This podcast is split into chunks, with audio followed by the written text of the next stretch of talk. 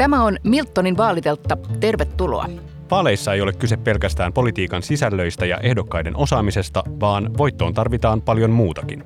Tällä teltalla perataan presidentinvaalien ilmiöt, imagot ja puheenaiheet ja se, miten ne synnytetään viitenä tiistaina kohti uuden tasavallan presidentin valintaa. Minä olen Ville Blofield. Ja minä olen Katri Makkonen. Me olemme vaaliteltan kahvinkeittäjät.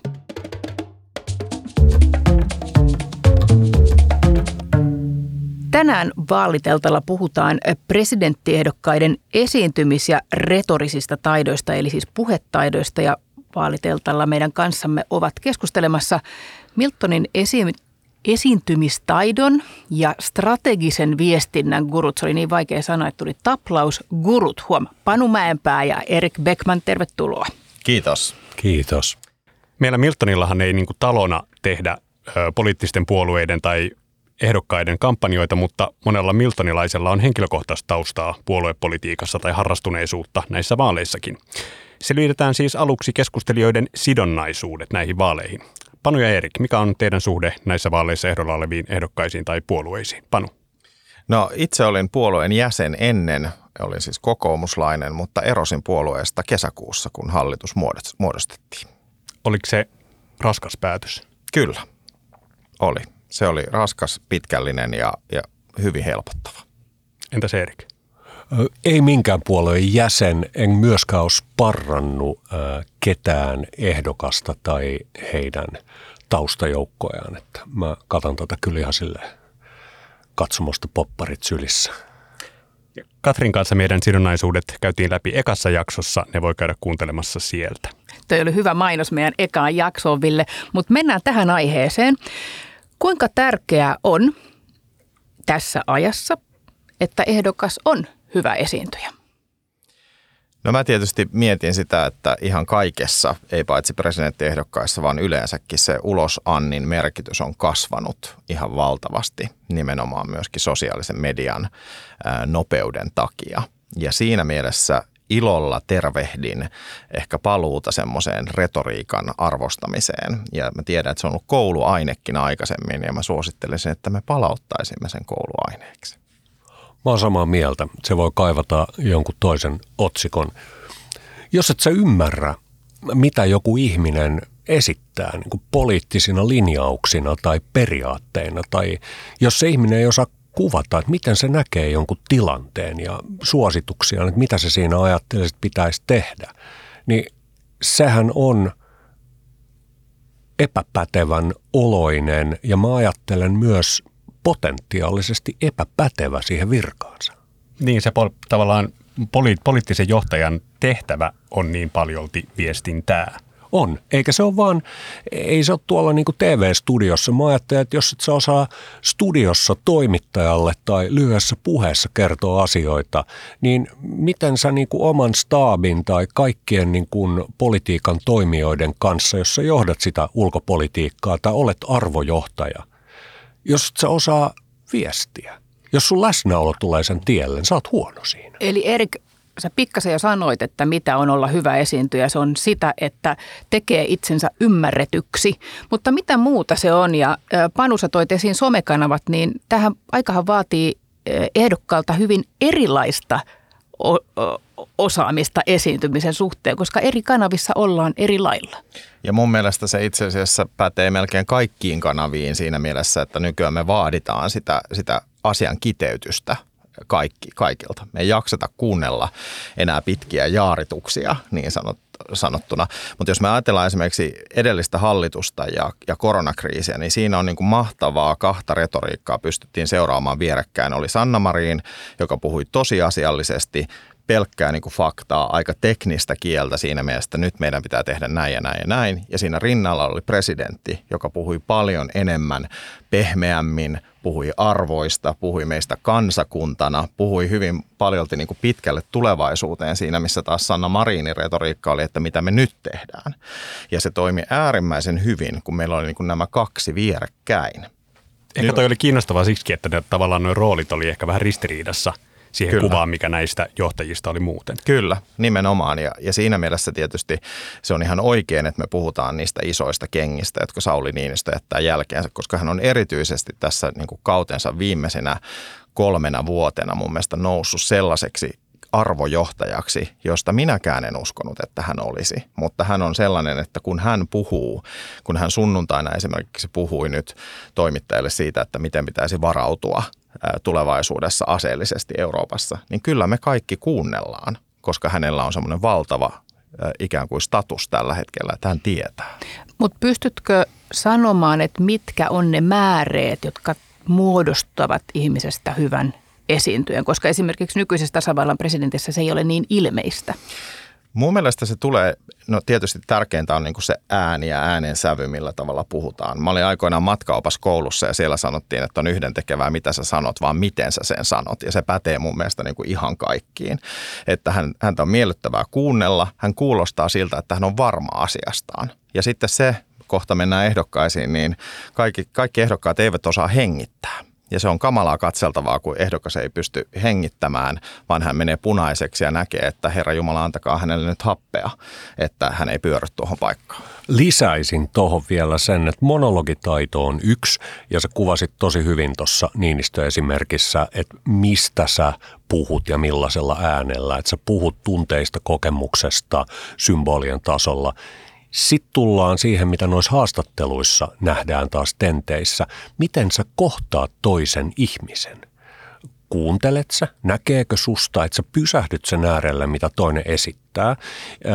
Sun ei tarvi myötäillä, mutta sä voit tarttua haasteeseen joko semmoisella, minä jatkan nyt esitelmääni tässä, tai semmoisella kiinnostava heitto. Hei, tartutaan tohon hetkeksi. Että se oikeasti tuntuu vuorovaikutukselta. Ja tämä oli yksi asia, mitä mä kyllä aika tarkalla silmällä katoin näissä ehdokkaissa. Ja siinä oli isoja eroja. Se on semmoinen muutaman vuoden takainen New York Timesin juttu, mitä me ollaan Erikin kanssa jaettu keskenämme, jossa yksi tutkija hyvin kiteytti, että karisma, esiintyjän karisma on tosi paljon kuuntelemista. Se ei ole vaan sitä monologia tai tarinankerrontaa, vaan se on kuuntelemista. Saanko ihan nopeasti tähän sanoa, että mitä aina itse yritän, yritän niin kuin valmennuksessa myöskin sanoa ihmisille on se, että, että se ei ole kysymys siitä, että mitä sinä haluat sanoa, vaan kysymys on siitä, että mitä sen toisen ihmisen pitää kuulla. Ja se lähtee nimenomaan siitä, että me ollaan niin kuin empaattisia sitä kuulijaa kohtaan.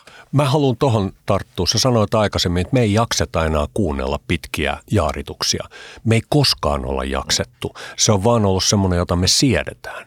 Ihmisen työmuistiin ei mahdu pitkiä jaarituksia. Sinne mahtuu yksi selkeästi jäsennetty narratiivi. Se on meidän heikkous, koska kaikki asiat ei oikeasti jäsenny niin, mutta se on taito, joka jokaisella täytyy olla tässä ajassa hyvin ö, kiteytetty narratiivi otetaan siitä kiinni. Ennen kuin sukelletaan noihin tota, ehdokkaisiin ja heidän esiintymistaitoihinsa, niin haluaisin ö, kysyä nimenomaan tästä retoriikasta tai tästä viestin kiteytyksestä.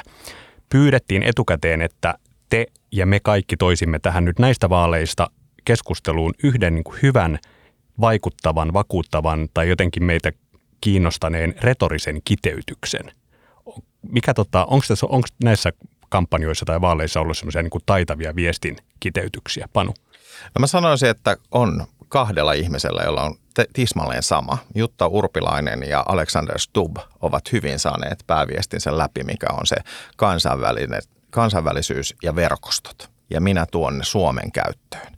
Ja molemmat on niin kerta toisensa jälkeen jokaisessa tentissä haastattelussa tätä painottaneet. Ja siinä yhdistyy niin semmoinen mielettömän suomalaisille kutkuttava asia kuin kansainvälisyys, jota me vähän ehkä karsastetaan, mutta silti se vähän kiehtoo, se on vähän mystinen, se on vähän semmoinen, mm, se on se vaarallinen poika siellä baarissa, jota minäkin katselin. Ja sitten toinen on nimenomaan se, että, että tuota, tuodaan Suomen käyttöön ja tästähän me suomalaiset tykätään. Sivuhuomio tai kysymys, miksi vain toinen sitten tällä samalla viestillä on saanut kannatusta, on Galluppien ykkönen ja Jutta Urpilainen tuorein luku 3 prosenttia.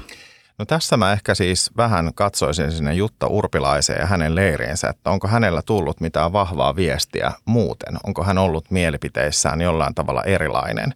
Nythän he ovat niin kuin täysin kaksoset Alexander Stubin kanssa, joten silloin ikään kuin ei, ei ole niin kuin mitään sellaista, että valitsenpa nyt Jutan koska Niin kun kuitenkin Urpilainen tuli kentälle ikään kuin haastajana, Kyllä. että Stubbille on riittänyt se viesti. Kyllä. Mutta entäs Erik, minkä, sä, minkä viestin sä nostaisit? Ainoa, joka mulle jäi kiteytyksenä mieleen, kun sä esitit tuon kysymyksen, on minun Suomeni. Mä jouduin vähän aikaa kelaamaan. Niin joo, se on Lee Anderson. Se onnistui myös hyvin sitä haastattelussa avaamaan. Ja se on valittu taitavasti, koska se Lee Andersonin näkemys Suomesta, miten täällä eri ihmisiä kohdellaan, ketä pidetään suomalaisena, on selkeästi erilainen kuin tämän hetken ainakin hallituspuolueiden retoriikka ja toiminta. Niin siinä mielessä se on niinku täky vielä. Se ei ole tämmöinen äh, slogan, vaan se on tästä haluan puhua. Ja sitten se hoiti se hemmetin hyvin.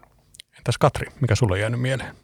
No ensin kun me mietittiin tätä kysymystä, niin mä olin vähän paineessa, että mä en keksi yhtään mitään. Ja mä oon kuitenkin Ehkä katsonut... kertoo jostain. Juuri näin, mä mietin, että tämä kertoo jostain.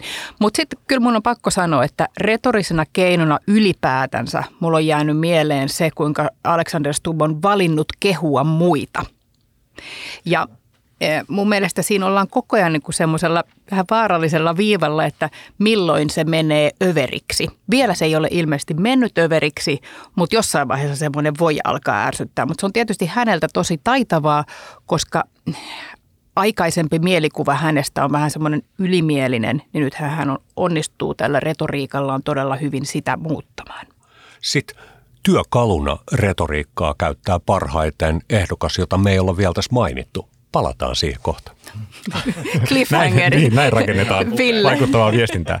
Mulla tuli mieleen, tota, mä mietin ihan noita niinku sloganeita, näitä kampanjoiden sloganeita, ja mun mielestä ne on kyllä ollut näissä vaaleissa harvinaisen tylsiä. Et ei ole ollut semmoisia tota, työväenpresidenttejä näissä kampanjoissa, että ainut, joka niinku jotenkin nokkelana, tai mitä, onko nokkela väärä sana, mutta jotenkin kiinnostavana ja on mulla noussut sieltä – silmiin. Sitten tietysti hänen taustansa takia sitä voi pitää vastenmielisenäkin ehkä sit yleisöstä riippuen, mutta siis toi halla Suomen pitää olla turvallinen tila niin kuin sellaisena sanaleikkinä, että on, se, on siinä mun mielestä jotain retori, retorista taitoa, että mitä siinä on tehty. Se on mun mielestä erinomaista tapaa ottaa niin kuin vastustajan tota, termit haltuun, jos ajatellaan itse ihmisoikeusliiton näkökulmasta. Katson sitä, että, että tässä ikään kuin se, mistä me ollaan aina puhuttu, että, että pitää olla turvallisia tiloja, missä ei syrjitä ja näin poispäin, niin hän niin kuin on ottanut se haltuun ja nyt ikään kuin leimannut sen tietyllä tavalla.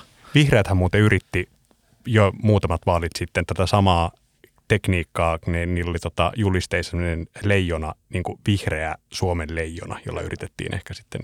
On ja siinä ei niin kuin onnistuttu ja mä en, mä en, se voi johtua siitä, että me ei odoteta tämmöistä nokkeluutta to say muilta ehkä. Toisen niin kuin vastustajan retorisiin keinoihin tarttuminen, se on aina riski, koska sillä sä tavallaan sanot epäsuorasti, nuo on määritelleet sen, mistä pitää puhua. Et sillä mä vähän niin kun nostan tämän myös, että turvallinen tila on tosi vahva käsite, jos äärioikeisto katsoo tarpeelliseksi niin kuin varastaa sen itselleen ja jollain lailla, että ei, ei, ei, kyllä me määritellään, mikä tämä on. Totta. Voitto suvakeille. Halusin, halusin vielä tuoda Olli Reenin kampanjalauseen Vakaa kuin kallio, koska siinä hän on yrittänyt häntä kohtaan esitettyä kritiikkiä harmaudesta ja tylsyydestä kääntää vahvuudekseen. Niin toisten mielestä... on vielä tämä mahdollisesti tämä monitulkintaisuus kallion suhteen. E- ehdottomasti. Ja sitten osan mielestä se on ollut onnistunut ja osa ei, mutta varmaan näihin on käytetty paljon aikaa ja, ja tota, hikikin on valunut.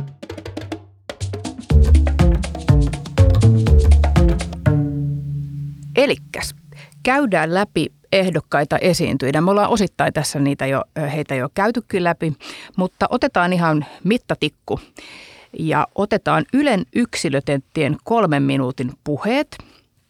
Eli siis jokainen, jokainen ehdokas piti kolmen minuutin puheen ja muut ehdokkaat piti ne enemmän tai vähemmän korttien kanssa, eli lukivat enemmän tai vähemmän paperilta, mutta Gallupeen johtava kokoomuksen Alexander Stubb ilman papereita. Ja sitten muun muassa nähtiin seuraavana päivänä sitten sellainen kuvagalleria, missä kaikki muut katsoivat paperiin, paitsi Alexander Stubb oli ilman papereita ja, ja hänen kannattajansa käytti tätä niin kuin eh, osoittamaan, miten ylivertainen ehdokas heidän mielestään Alexander Stubb on. Niin mitä mieltä tästä? Miten puheet on mennyt ja onko se olennaista, että pitääkö puheen ilman muistilappuja?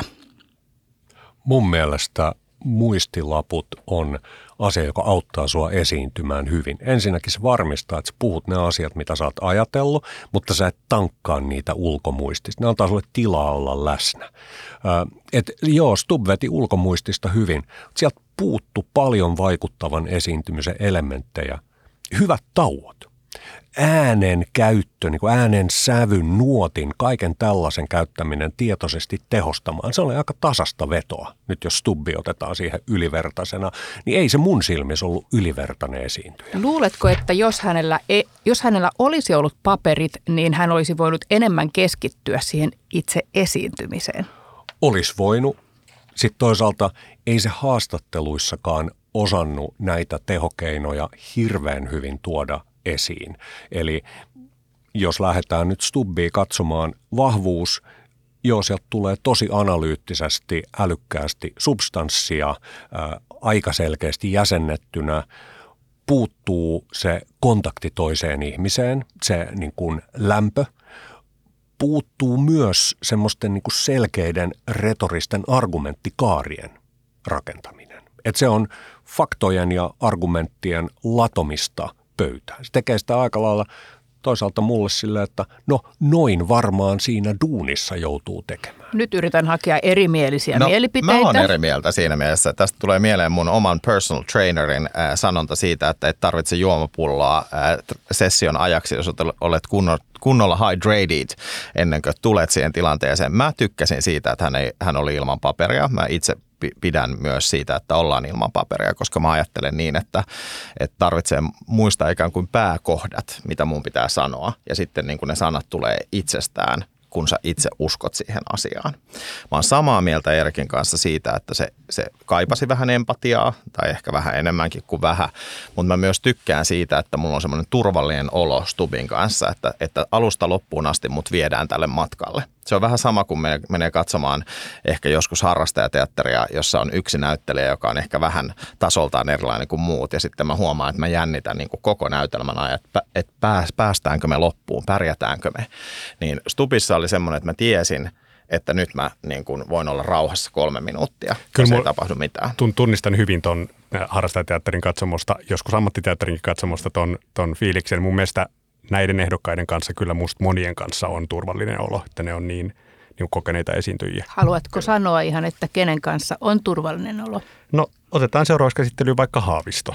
Mun mielestä ö, Haavistossa on ehkä esiintyjänä sit eri tavalla siinä on, tavallaan hänessä on lämpöä eri tavalla kuin Stubbissa, mutta sitten musta kiinnostavasti nyt näissä vaaleissa mä oon pannut merkille, että, että Haavistossa on myös vähän samanlaista kryptisyyttä – kuin tota Niinistössä Koivistossa ehkä. Mm. Tai mä oon niin miettinyt, että onko se, onko se jopa tietoista häneltä, että se, se niin kuin viesti on vähän semmoista, että sitten jos se niin kuin purkaisi paperille, niin huomaakin, että, että tota, oliko tuossa lauseessa su, tota verbiä ollenkaan.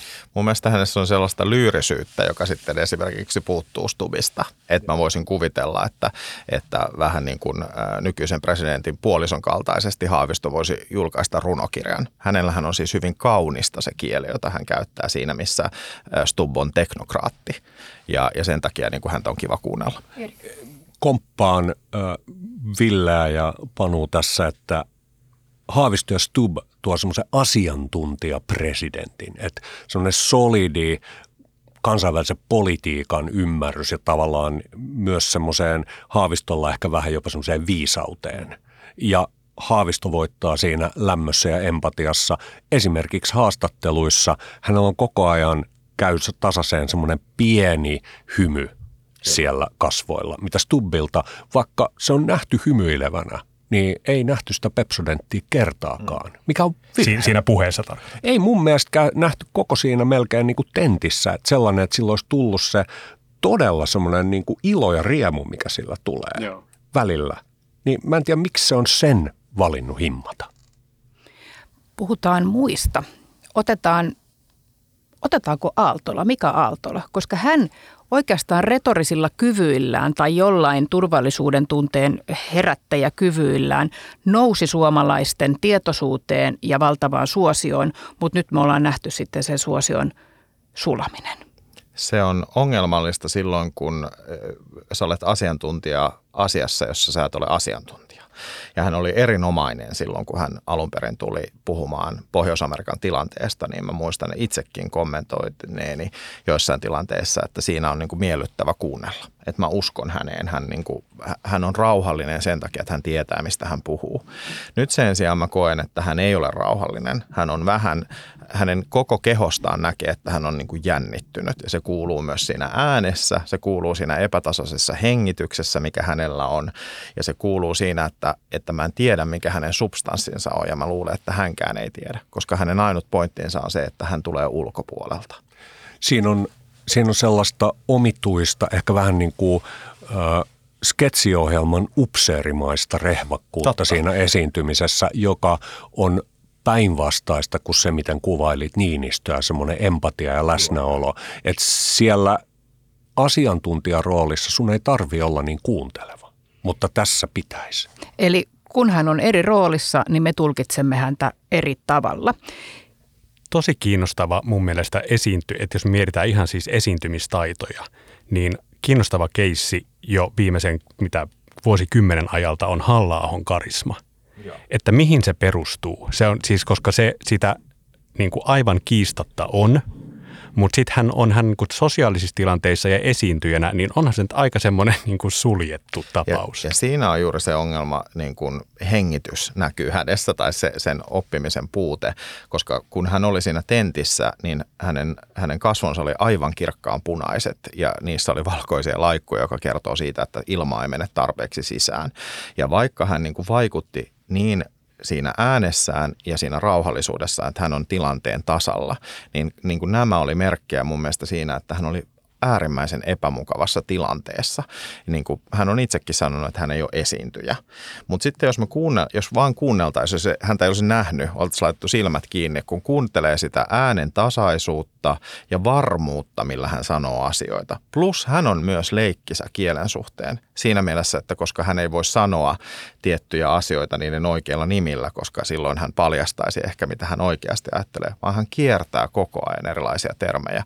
Ja se, sehän on retorisi, retorisia taitoja. Ja se on mahtavaa, meidän se sanoa. Se on niin kuin mielenkiintoista. Se on semmoista, niin kuin, miksi mä kuuntelen häntä, vaikka välttämättä se asiasisältö ei minuun vetoakaan. On se, että hän leikittelee kielellä todella taitavasti. Sitten puhuit Ville siitä karismasta. Karismassa on myös sellaisia vähän niin kuin yllättäviä äärilaitoja, mitä mun mielestä halla edustaa. Semmoinen läpäisemätön, sisäänpäin kääntynyt ihminen, josta vähän niin kuin Panu Maalas. Me ei oikein tiedetä, mitä se ajattelee, tai me, me yritetään koko ajan kräkätä se, että okei, toi on se siellä takana haastattelussahan se ei ota mitään juuri kontaktia siihen keskustelukumppaniinsa. Ja se on presidentille taas mun mielestä sellainen hälytyskello, että ei näytä kuuntelevan. Sitä me ei koskaan ehkä saada tietää, että paljonko kuuntelee, jos ei osaa näyttää Mun täytyy sanoa tuolta, että mä oon niin toimittajavuosilta menneestä työelämästä, niin mulla on kyllä halla sellainen kokemus, että juuri tämä, että hän ei ota haastattelijaan kontaktia, niin se tuntui musta kyllä niin kuin power movilta myös. Että se oli hänen niin kuin tavallaan taitonsa. Ja hyvin monilla poliitikoilla on erilaisia tapoja. Muistan haastattelijani erästä puolueen puheenjohtajaa, joka suorassa televisiolähetyksessä katsoi minusta pikkuisen ohitse. Katsojat eivät pystyneet näkemään, että hän ei katsonut minua silmiin, mutta se oli hyvin häiritsevää haastattelijalle. E, eli se on taito. E, mm, siirrytään eteenpäin.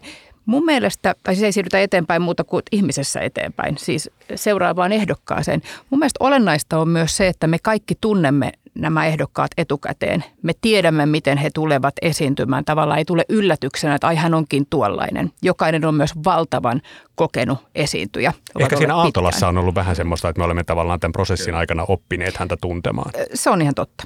Siirrytään Jallis Harkimoon. On musta, Jallis on ollut mainio näissä vaaleissa. No hänhän on siis ainut, josta mä niin ajattelen, että se on, se on vähän niin kuin sellainen sähköshokki, joka annetaan näihin keskusteluihin, koska nämähän keskustelut on ollut niin tylsiä, että, että ei edes beikeksi voi sanoa. Mutta sitten niin kuin mä oon aina ajatellut ihanaa, että toi sydämen tahdistin tuolla välillä niin kuin käynnistää tämän keskustelun.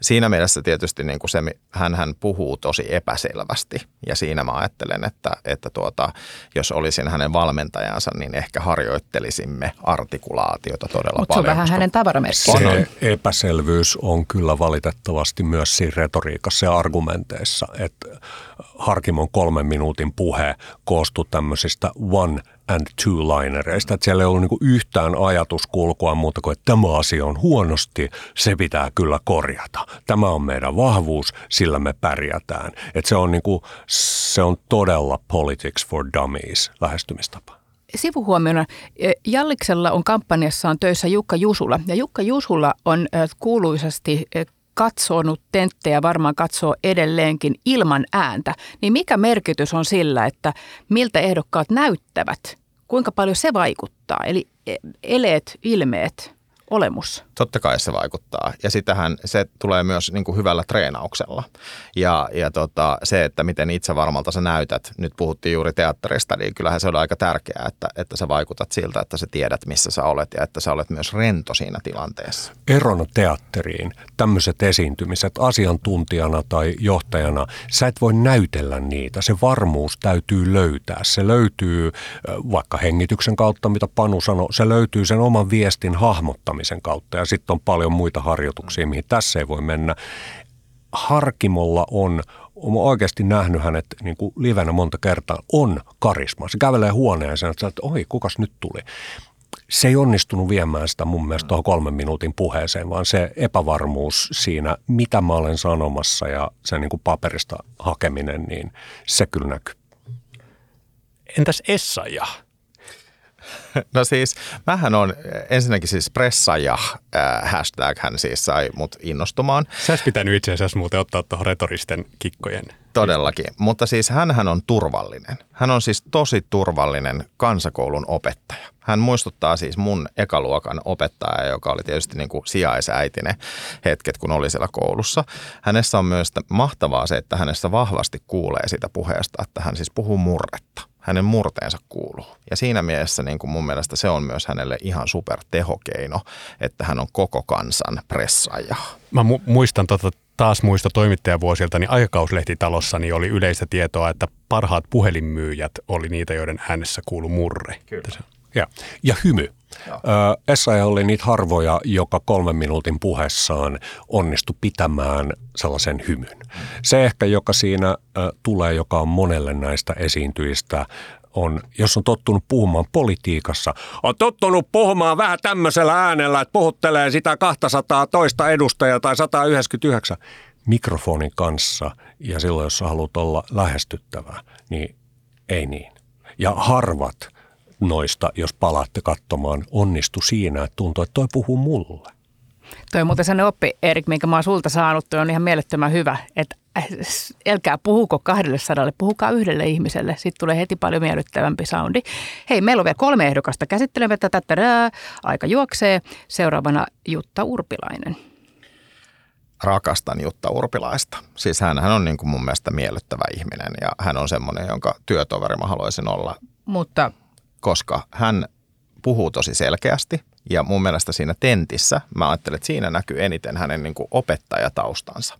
Kun häntä ärsytettiin, toimittaja ärsytti häntä tosi paljon, niin hän koko ajan mun mielestä löysi semmoisen niin kuin opettajuuden, jossa hän ei mitenkään alentuvasti, mutta hän hyvin selkeästi selitti, että miten se asia on. Että hän antoi ymmärtää, että nyt toimittaja ei ole ymmärtänyt ja nyt minä kerron, miten se on. Ja se on niin kuin mun mielestä, hän, hän on todella vahva puhuja. Mutta tämän opettajuuden voi musta nähdä myös negatiivisena. Että tulee just mieleen, että ai että se on nyt niin opettaja. Siinä on jäykkyyttä, siinä on siinä kolmen minuutin puheessa semmoista vappupuhemaisuutta. Se on totta. ja sitten mä en nähnyt yhtään sellaista kertaa, missä mä olisin ajatellut, että tuossa on oikea Jutta Urpilainen.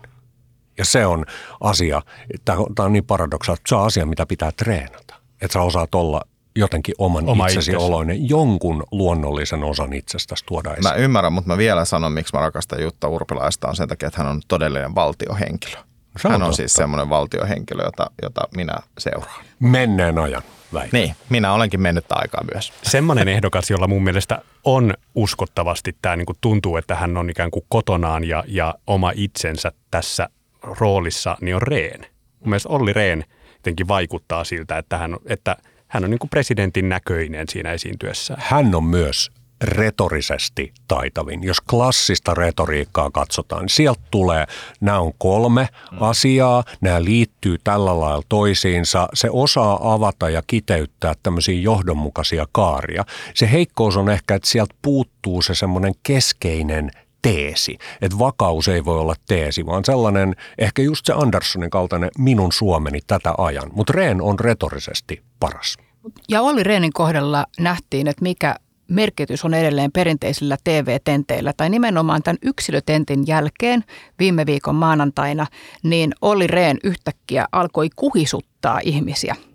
Joo, se on niin vahva suoritus. Retoriikka takaisin. Kyllä, mä oon ihan samaa mieltä ja häntä on niin kuin miellyttävä kuunnella. Mä vaan mietin sitä, että onko hän liian nykyisen presidentin kaltainen.